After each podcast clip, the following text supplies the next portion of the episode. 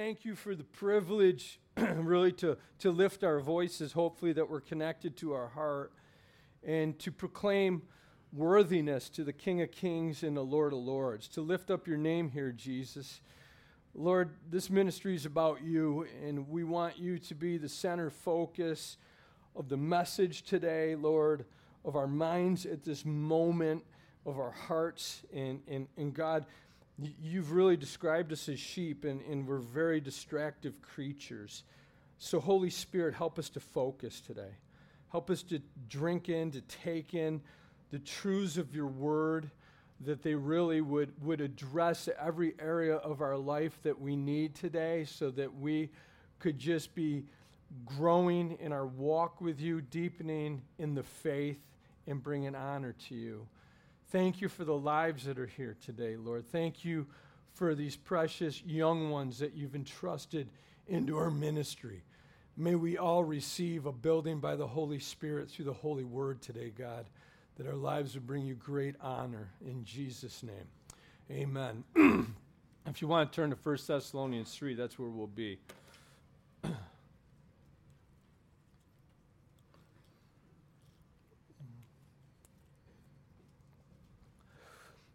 The, the heart of Paul the Apostle just amazes me because really, when you look at what this man endured what Jesus did with him and through him.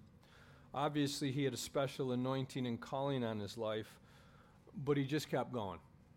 He just kept going no matter what the adversity was. Uh, his heart was always on eternity. And, and when I look at him, I mean, he really, obviously, Jesus is our supreme example. Paul the Apostle was cut of the same cloth that you and I are. And, and when I look at him, he, he really takes away any of my excuses or justifications that I want to make in my own life because he just, he does life right. He really does. He, he's not perfect, and he'd be the first to tell you that, calling himself the chief of sinners and the least of the apostles and everything else. You know, he's a very humble man, but, but, but he just chose to do life right. And when we look at this, he's writing to this church, and, and remember, he was only there for three weeks. And, but you can hear his heartbeat through this epistle. You can just hear his heart beating through this epistle for them. And it's like, how, how can you just love somebody so much for spending so little time with them? Because it's amazing. It's just a connection that the Holy Spirit makes. If we're doing life right, you know what? We love each other. We're in here and we love each other. We care about one another. I mean, I just was thinking about it. He was there for three weeks and he cared so much about these people. And I was thinking about it when we went to Kenya years ago. There was a guy by the name of Uncle William, and we worked alongside him in an orphanage. And I just, I love this guy so much, even though I probably only spent a week with him while we were there. And I think about him often and ask God to bless him. You know, because of the connection that the Holy Spirit makes, because of the love of Jesus Christ working through your life, working through my life, and us connecting with one another. But that's what we see here with Paul. That's what we see with him caring so much about this church. It's easy just to start a church and then go do your own thing. But Paul, Paul cared so much about the church. And as I think about that, I think about him, the way he saw these ministries, he was like a dad to them. Because really, it was him bringing the gospel, and, and when they received the gospel, they were born of the Spirit. He watched them be born. You know, if you've had the opportunity to see your children be born, you know, it's a special experience and you have a special responsibility, you have a special connection, you have a great amount of love. And, and, and, that's the way he was. Matter of fact, he even wrote to the church of Corinth. He goes, even though, you, and there's so many problems there, he says, even though you got 10,000 instructors in Christ, you have not many fathers. And he cared about them with the heart of a father. So we, we see as he's writing to this church here who's doing very well, but Paul at the time, remember, no Facebook, no social media, no Snapchat, no, you know, no uh, whatever else is out there. I'm like unplugged so, somewhat.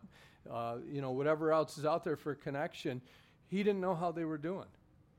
But he did know this. When he left a place, he knew, like he told the believers at Ephesus, grievous wolves and false teachers are going to enter in. They're not going to spare the flock. And he would always try to prepare people. In the Bible, if we're doing it right, if we're studying it right, if we're living the life of a disciple, we're going to recognize that the Bible brings preparation in our life. Because there's a lot of fluff and stuff out there that isn't biblical. There's a lot of junk out there that's not preparing people. They're preparing pu- people for things that, that aren't actually going to happen instead of getting them ready for the things that are going into these end days. so as, is Paul's writing to this church here. Uh, look what he says. He, he says, Wherefore, when I, could, I couldn't take it anymore, I could no longer forbear, uh, I thought it good to be left at Athens alone, and I sent Timothy. Uh, out, our brother, minister of God, fellow laborer of the gospel of Christ, to establish you and comfort you concerning the faith. Paul said, I couldn't take it anymore. I had to know how you were doing. And I had to send Timothy to build you up. You know what I see in this guy? I see in Paul the Apostle the absolute absence of self focus. The absolute absence of self focus. It didn't matter what was going on in his life, what mattered to him, what was going on in other people's lives. He had this very sacrificial mindset as he, as he worked through life, and I think that's why he was so effective. He was always concerned for others. He, was a, he had a life and a ministry that was patterned after Jesus' life in ministry. Walked as Jesus walked, and he laid down his life for the sheep. That's what we see here. But what I love about this here is look who he sent. And, and I know we, we, we brushed on this at the end of a service a few weeks ago. But he sent Timothy. And, and, and Timothy what I love about Timothy, and, and, remember, I wanted to erase the mindset. I've even had that mindset that he was just kind of this weak, timid man. Paul had to tell him to take medicinal wine for probably the ulcers in his stomach. But I'll tell you what, there's no gr- greater compliment that's ever been placed upon an individual by Paul the Apostle than what he said about this man, Timothy.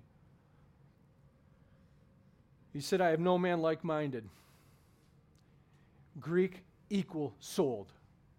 Timothy had an equal soul as Paul had on his perspective of people, on his perspective of God, on his perspective of the ministry, on his perspective of the word. This young man was taught the scriptures from a youth, and it looked like he had the absence of a father. But you know what he had? He had a grandmother and a mother that were the real deal. We can't underestimate as parents displaying the real deal before our kids. The impact it can have not just on their lives, but the future of the kingdom of God. He observed genuine Christianity his whole upbringing. His mom and his grandma were the same at home as they were at church. It says here that, that he was a brother which literally means that, that he was born again into the family God, but he had an equal position, so he would be very relatable and have love for them. He was a minister of God. What does that mean? A minister literally means you go into other countries and these ministers, man, they get the royal treatment. That's not what Jesus has called ministers to be. He's called them to be the servant of all. That's what Timothy was. He was a servant of all. And he was also a fellow laborer in the gospel of Christ. He made efforts, he made sacrifices to advance the kingdom of God. He gave of himself, he gave of his resources, he gave of his time to make Christ known. He gave his life. And it cost him. I believe Timothy, from what I remember, he died a martyr, but more than that, he was willing to even allow himself to go through physical trauma,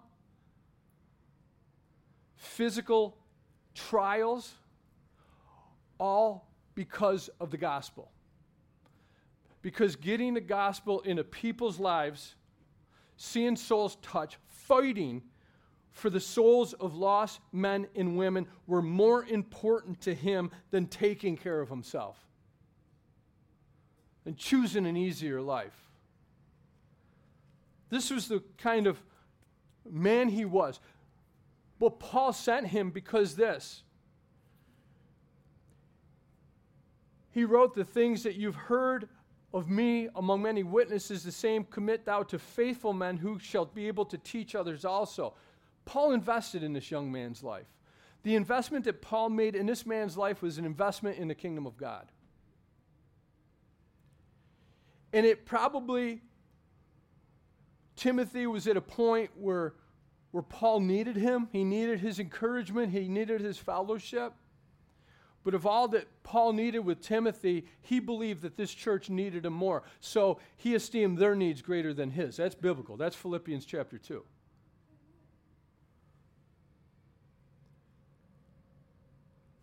And he sent, that, he sent them because he wanted to establish them and to comfort them concerning the faith.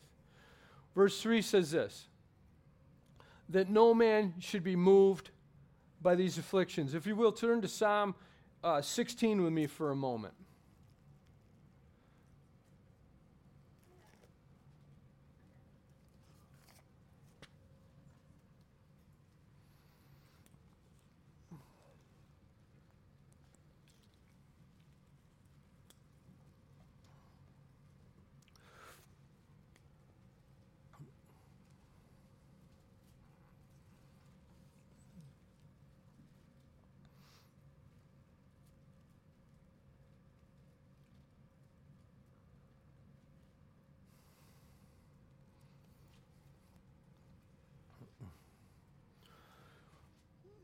Paul didn't teach easy believism. He wasn't all about making numbers.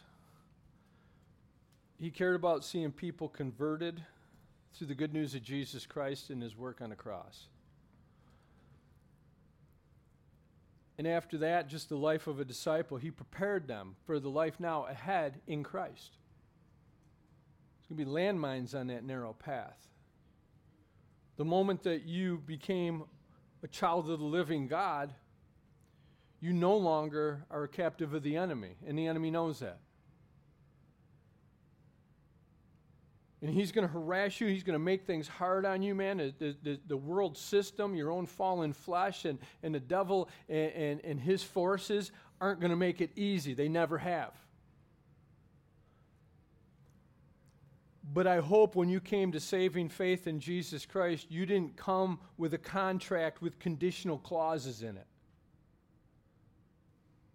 but we came to Christ because we're sinners and He's the Savior, and He provided on that cross the, the, what it took for you and I to be saved, what it took for you and I to be forgiven. And it might be, get, get bumpy along the way, but we didn't put any conditions on how, how we're going to, Lord, I'll follow you if. No, I'm going to follow you because you saved me. So when he says here that, that I don't want any man moved by afflictions, the Bible tells us that many are the afflictions of the righteous. Paul says if we live godly in Christ Jesus, we will suffer persecution. You, you got to know this that, that being a Christian, adversity is our forecast.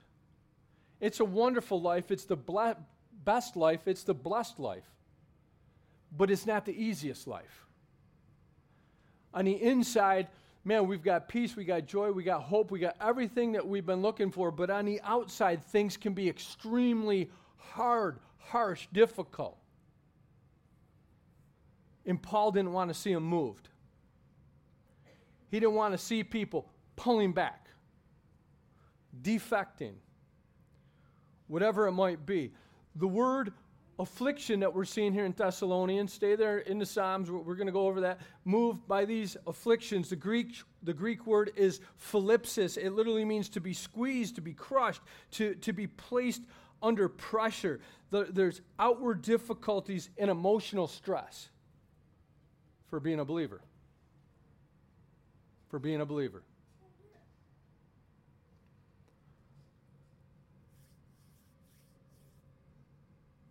We need to know what Paul said that in the last days will come perilous times. These are the days that we're living in, these same days.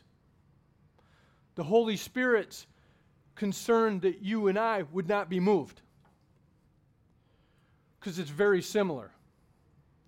In the Psalms here, David writes in verse 16, I've set the Lord always before me because he's at my right hand. Look at, I shall not be moved. So that's telling us in our lives that it's so important for us, if we're going to be unmovable, that we're going to keep God first. That we're going to keep Him as our priority. That we're going to lock focus on Him and to know that there will be storms, that know that there will be trials, to know that there will be persecutions. But in the midst of all those things, we can see Jesus Christ and his sovereignty at the helm. And because of that, we will not be moved. His rightful position supplies to us immovable strength.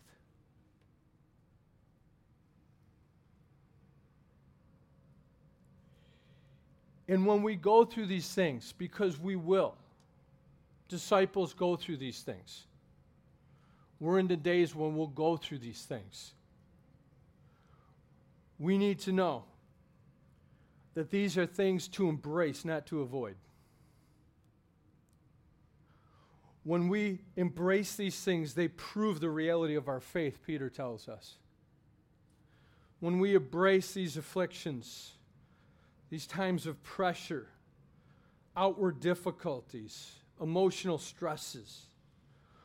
Paul says that it gives us something, an experiential enablement where we're able to minister comfort to others because of what we've been through.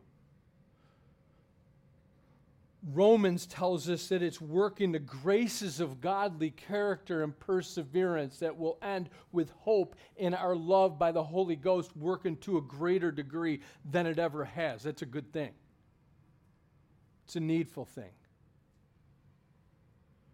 And Job says through it all that when these things take place, we get purified and we come forth as gold. These are foundational facts for following.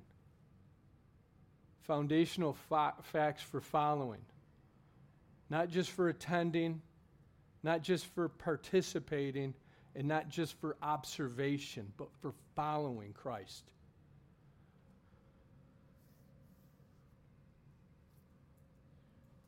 You can turn back to Thessalonians with me if you're still in the Psalms.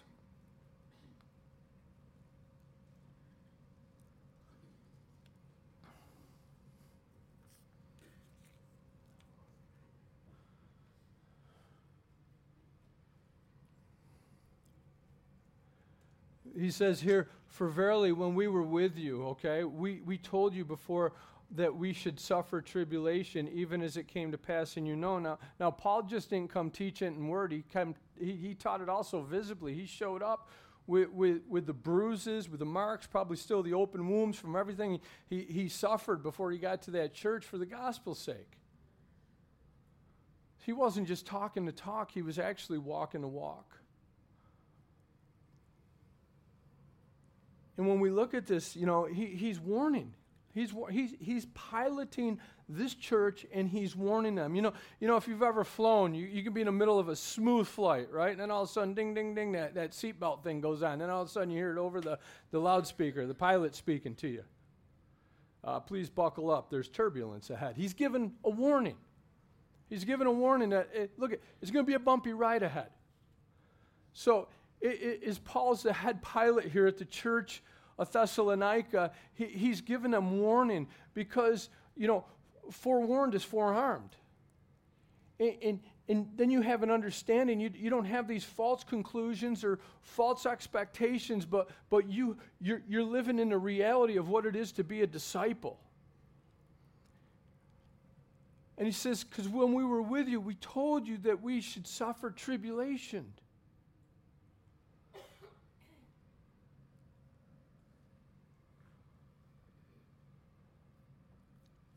Paul was faithful to prepare the church for the days that laid ahead for them. This is Paul, Silas, and Timothy writing to this church. This is the church at Thessalonica. But we look at this and he says, Verily, when we were with you, we told you that we should suffer tribulation. That that's what's going to happen. Look, we're heading into the end days at a rapid clip. And I'm telling you, I'd love to tell you that it's going to be roses to the rapture, but I've told you for years I don't believe it's going to be roses to the rapture. I don't think there's any time more important to get closer to Jesus Christ than you've ever been at, at this very moment.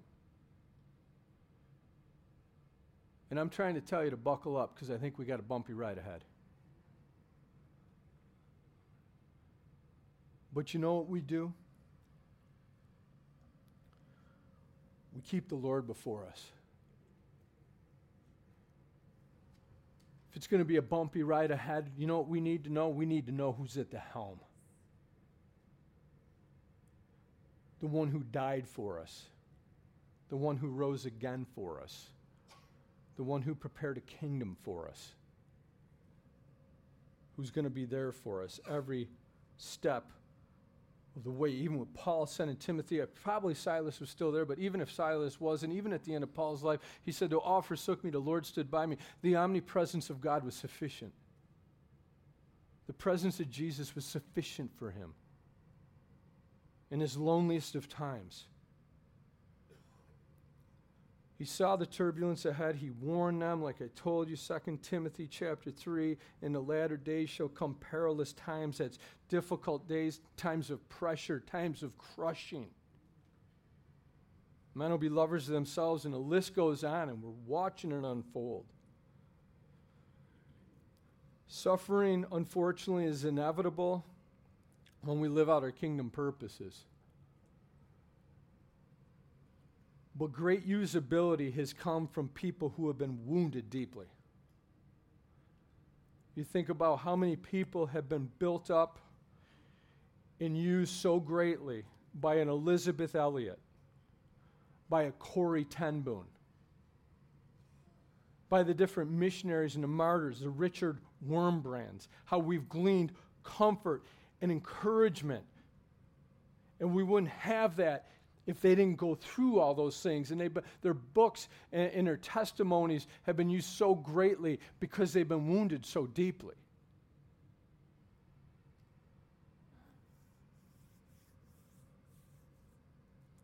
And, and I think that God's always trying to get our minds and our vision around what we're experiencing and around what we're seeing at this moment to see beyond to the good and to the glory. We're told that if we suffer with him, we shall reign with him. If we choose to identify with Jesus in this life, who suffered? That we get to anticipate identifying and being with him in eternal life forever. So often, God's looking by his Spirit through his word for us to transfer focus he told the church of Smyrna of all the things they're going to suffer. Fear none of these things that you're going to suffer. Be faithful unto death, and I'll give you the crown of life. He always wants us to see the finish line. He always wants us to live with a finish line in sight.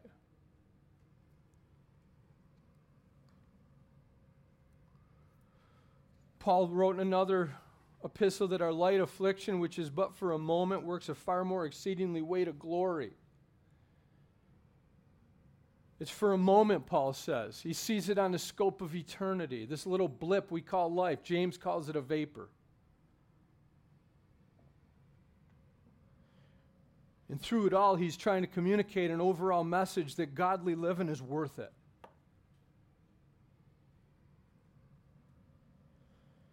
But even knowing maybe that's you today, you're going through things, maybe you're suffering things, maybe you got some tribulation going on, being squeezed, crushed, under pressure, outward difficulties, emotional stress. Keep this thing in mind. The life of turbulence is heading to an unimaginable, unfathomable destination. The ride's just a little bumpy.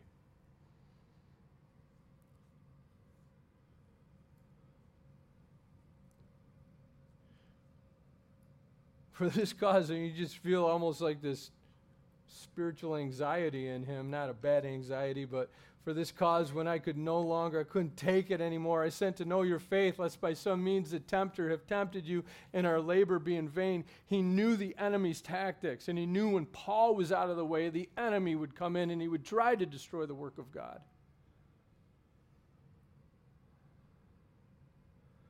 But his greatest concern we see here is their spiritual condition? Are you growing? Are you deepening?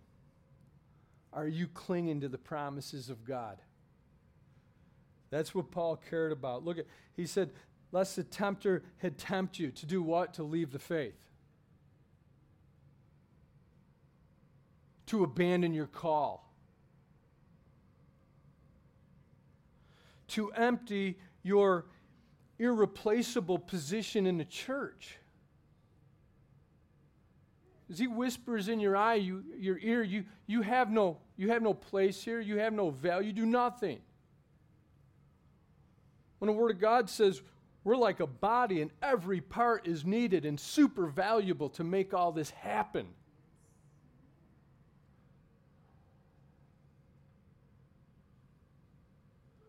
Where the enemy would come in and cause you and I to believe lies about God. If he loved you, why?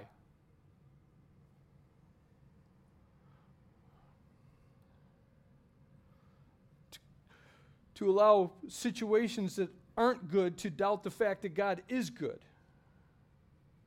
To believe lies about His Word. There's, when we look at the character of our enemy, he calls him a tempter here. You know, I think, the, I think Satan has 30 different names, or around 30 different names in the Scripture, I think I heard. But we see him three times in the Scripture speaking. The first time we see him in Genesis 3, tempting Eve, trying to get her to doubt God's word. The second time we see him in the book of Job, bringing accusation against God's people. And the third time we see him trying to tempt Jesus. That's what he aims to do. He aims to destroy faith. Paul told Timothy that he would kick Hymenaeus and Alexander to the curb because they were shipwrecking people's faith. They were devil, they were satanically set. We need to remember anywhere that God is at work, the enemy's at work. Paul had a great concern. Go to uh, Mark 4 with me, real quick, if you will.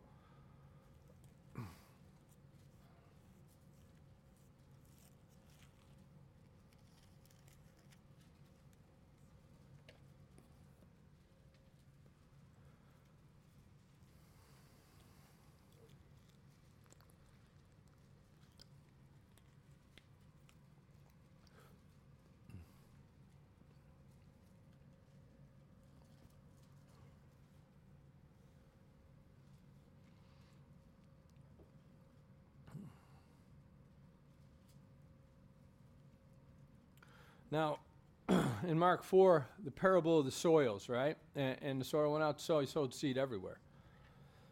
Remember, he didn't judge the soil, he just put the seed out there and let it do its work. But, but here's here was a condition that Paul had. This, this was the, the concern, not condition, the concern that Paul had.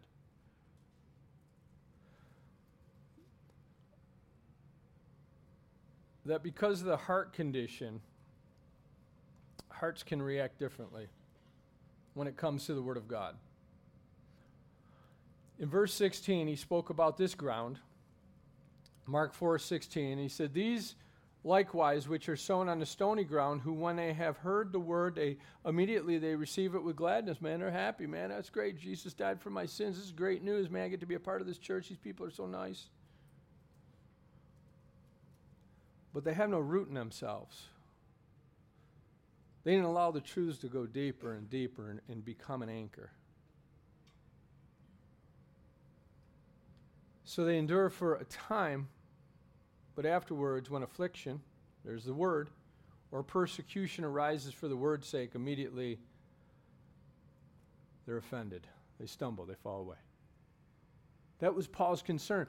But if you remember something that we camped out on, and I think I referenced this very chapter, was it was how they looked at the Word of God. They did not see the Word of God as the Word of man, they saw it as the Word of God, which effectually worketh in them. That's the way that they embraced it, they received it. So if you go down, in verse 20, and it says, They that are sown on a good ground, they hear the word, they receive it, and bring forth fruit, some 30 fold, some 60, and some a 100, because they received the word.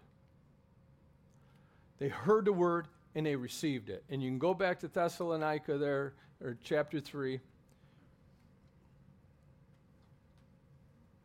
They received it not as a word of men, but as it was in truth, the word of God, which effectually works in all you that believe. It's so important how we receive the word of God. Are we taking it in? Are we praying it in? Are we receiving the word of God? Is it causing roots to go down in our life that are proven by the ability to weather storms, weather trials, weather fires.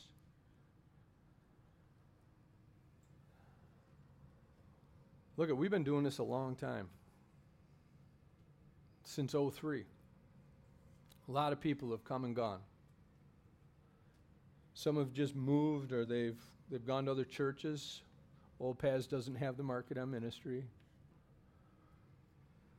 But but so many people, unfortunately, they've turned their backs on Christ. Things got hard. They got tempted away. The tempter won. They were taught the same truths you were taught, encouraged by the same Jesus that you were encouraged by, worshiping the same King of Kings that you and I worship. But the tempter got them because of what they were allowing the word to do.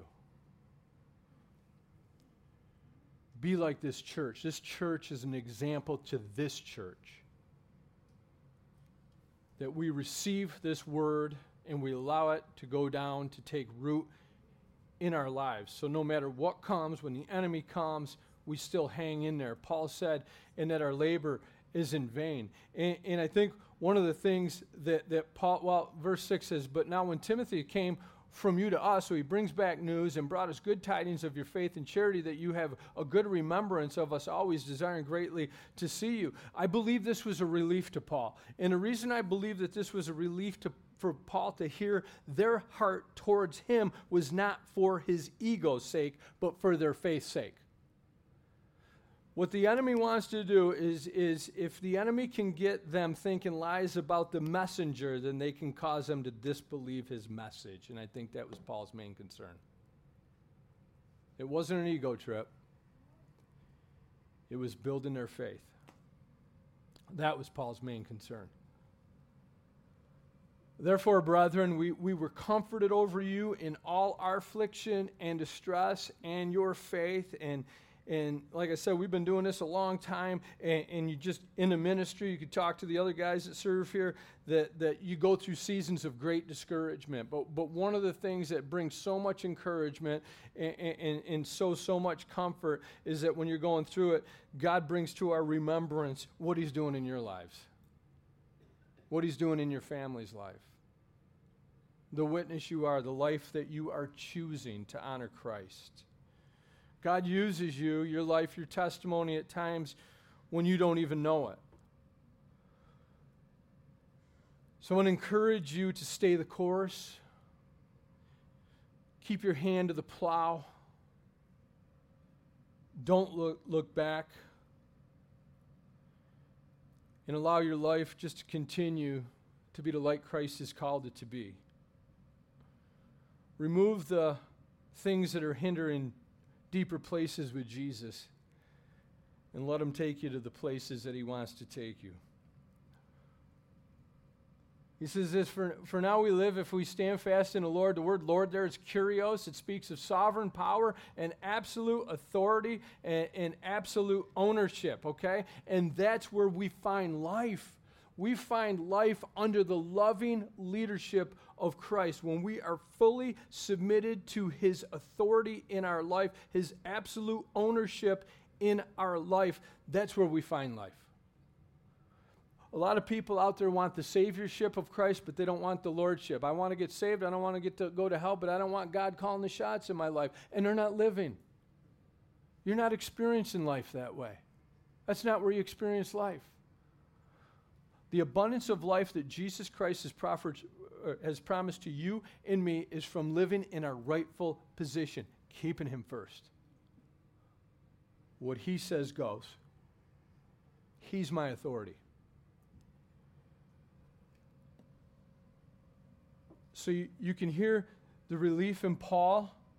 You know, it, it, it's almost like when he hears about the good news from them and encourages them to live, it, it's almost like watching your own children weathering their storms and they're keeping the faith and knowing that, well, if they're okay, I'm okay.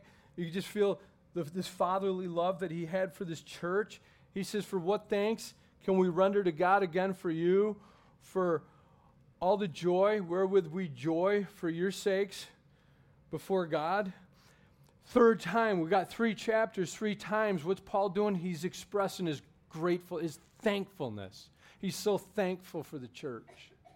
He's so thankful for the work of the Holy Spirit in our lives, and they're allowing God to work in their lives. They're staying the course, they're being an example.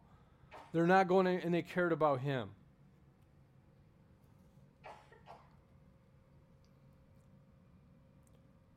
This is what he says in verse 10 night and day. Night and day, praying exceedingly that we might see your face and perfect that which is lacking in your faith. You know, when the Holy Spirit has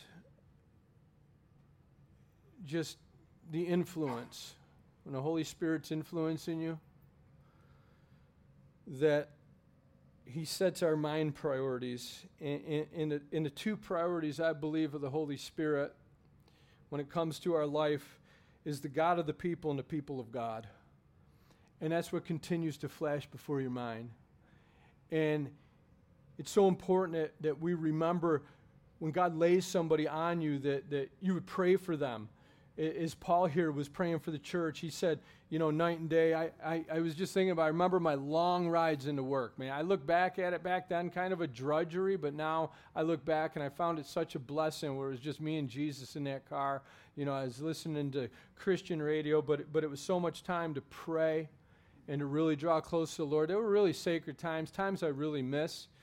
And, and I remember even, you know, praying about people, praying for their salvation, praying night and day. I remember that we're we're uh, driving into 490 in Leroy, I remember just a, a, marker in my heart at the bend in Leroy. I, I, would pray for one of my unsaved friends and one of Harley's unsaved friends every day at that marker, just praying, just continually trying to be consumed with the things that God cares about. And, and I think it, it's so important for you and I that, that, like, when we think about these things that come across us, like through the prayer chain, is that I'm, I have benefited from the prayer chain. I have a son, I believe God miraculously saved his eye because of your prayers. I believe that. I don't believe it was luck. I don't believe it was coincidence or anything. I think it was the moving of the hand of God through the prayer of God's people. And I think it's so important for you and I that we would get rid of the things that are standing in the way of us really connecting with God, especially on behalf of other people. Paul prayed for the people night and day. And he wanted to see their face and perfect what was lacking in their faith. And he says this that God Himself and the Father of our Lord Jesus Christ, may He direct our way unto you. And I want the Lord to make you increase and abound in love one towards another and towards all men, even as you do. Even as we do towards you.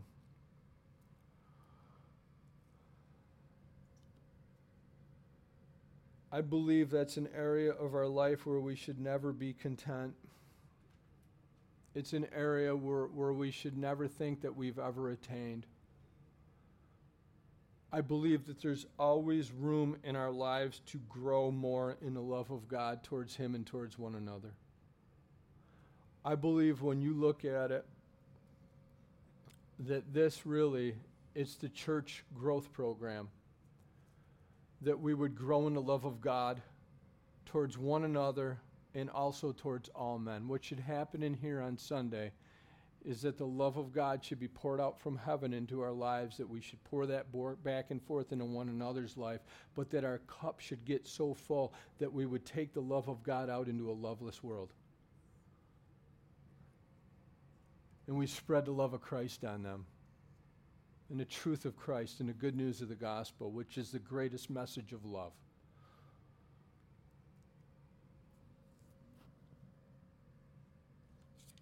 This is the Holy Spirit's church growth program. It's the Lord. The Lord make you. So it's God's work, it's His work, but we have to be workable material. We have to be workable material. We have to be open containers and willing to go get a supply from God that we cannot produce for ourselves.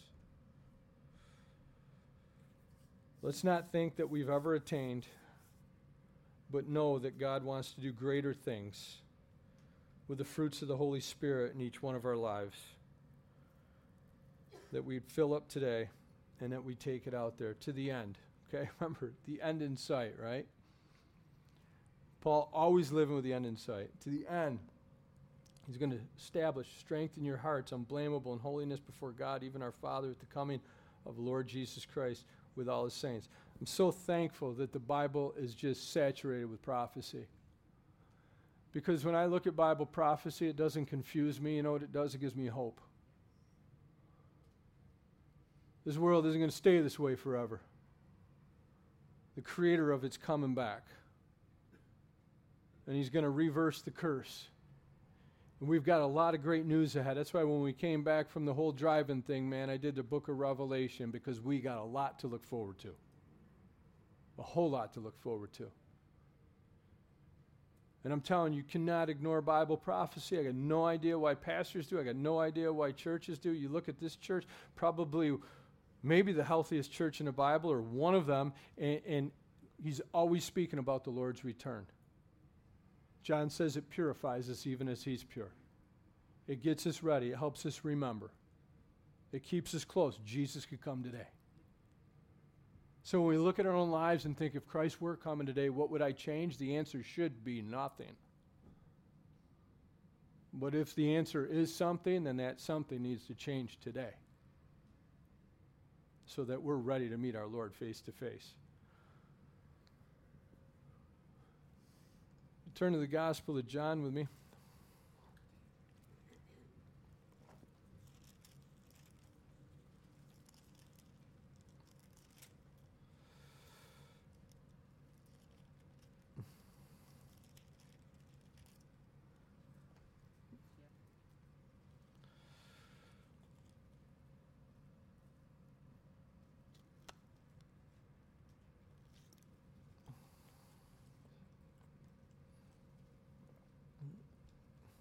Actually, go to Isaiah 53.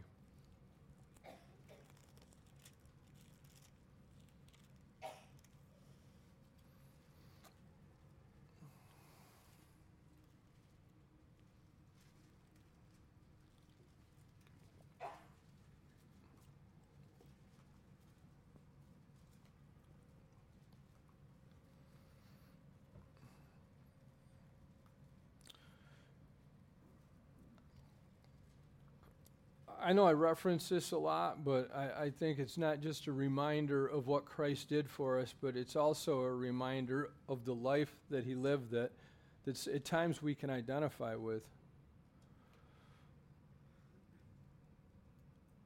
That the life Jesus lived wouldn't line up with a lot of books out there so called Christian authors are writing. Look what it says about him. He was despised and rejected of men. That's verse 3, Isaiah 53 3. And he was a man of sorrows and acquainted with grief. You know, life is hard for Jesus. it was just hard. It was adversity, it was tribulation, turbulence. He was acquainted with grief. And we hid, as it were, our face from him. He was despised, and we esteemed him not.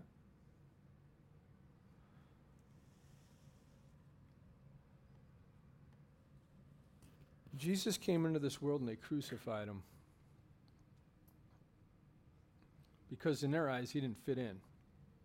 So if you're treated like you don't fit in, it's because you don't fit in. You were born for another kingdom your principles, your priorities, your outlook, your vision. It's different. And a godly life can really be offensive to people who live in dark. He was wounded for our transgression, bruised for our iniquities, chastisement of our peace was upon him, and with his stripes we are healed.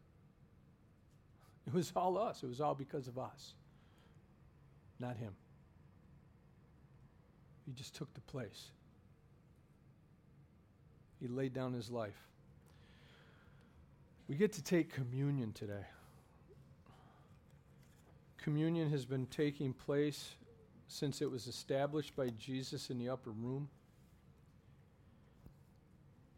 And it was a reminder to us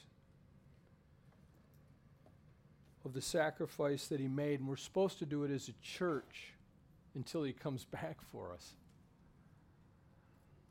And that's why we do it. We do it once a month because we don't want to get like real traditional or, or cause it not to mean anything. We want it to be fresh every time we do it. Because the act of the cross was the most important, most valuable thing that's ever taken place in the history of humanity. If he didn't shed his blood, you and I would be dead in our sins. If he didn't raise again the third day, we would be the fools on the earth. Our faith would be worthless. But his blood was shed so you and I could be forgiven. I don't know if you're struggling where you stand with God. But I know this that by the power of the Holy Spirit, through His Word, He reaches into people's lives and, and, He draws people to Himself. Because it's not His will that you would perish, but that you would actually be gifted with eternal life. Maybe like that verse that we read. For now we live, if, if you stand fast in the Lord. May, maybe you've never put Christ in that position of being your Savior and your Lord, the absolute authority. And you know you're not living, you're only existing. Maybe from one thing to another, one person to another, one fix to another, whatever it might be. Then there's no better moment in the history of your life to give your life to Jesus Christ than at this very moment. To acknowledge your sin, to be willing to turn from it and to ask Christ to forgive you and to become your personal Lord and Savior and to celebrate this great act of love, communion with us. So, as we take communion today, the cup with the juice, symbolic of the blood that was shed on the cross because of you, because of me, because of us. because Christ would have rather suffered on that cross and suffered with the thought of knowing that he'd be se- you'd be separated from him forever. And his body was broken.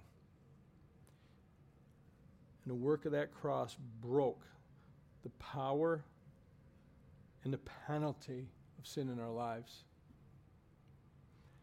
If that doesn't mean everything to you, it needs to mean everything to you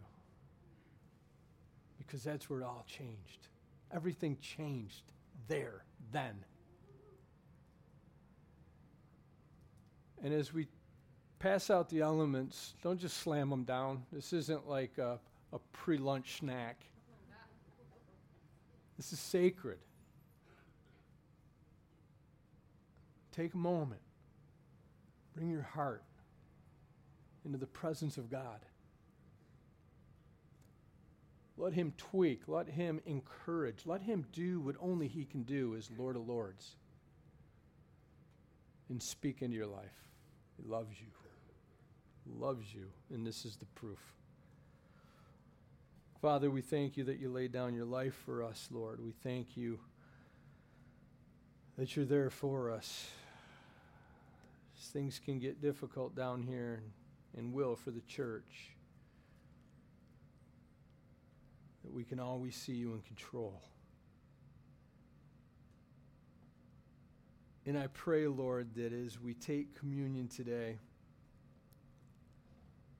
that we would reflect and that we would remember that our lives were worth your Son suffering and being crucified for to give us redemption, to give us salvation, to give us eternal life. We thank you, Lord, that you're so forgiving, so kind and merciful. Lord, we wake up this morning, your mercies are new. And we thank you that we're reminded of that on the cross of your Son. Thank you, Lord, that the penalty of our sin was poured out there so we would not have to deal with it in our future. We bless you, Lord. Strengthen your church. Help us to be strengthened. Help us to be deepened so that we would be able to weather any storm that might be on the horizon that we don't see coming. We bless you in Jesus' name. Amen.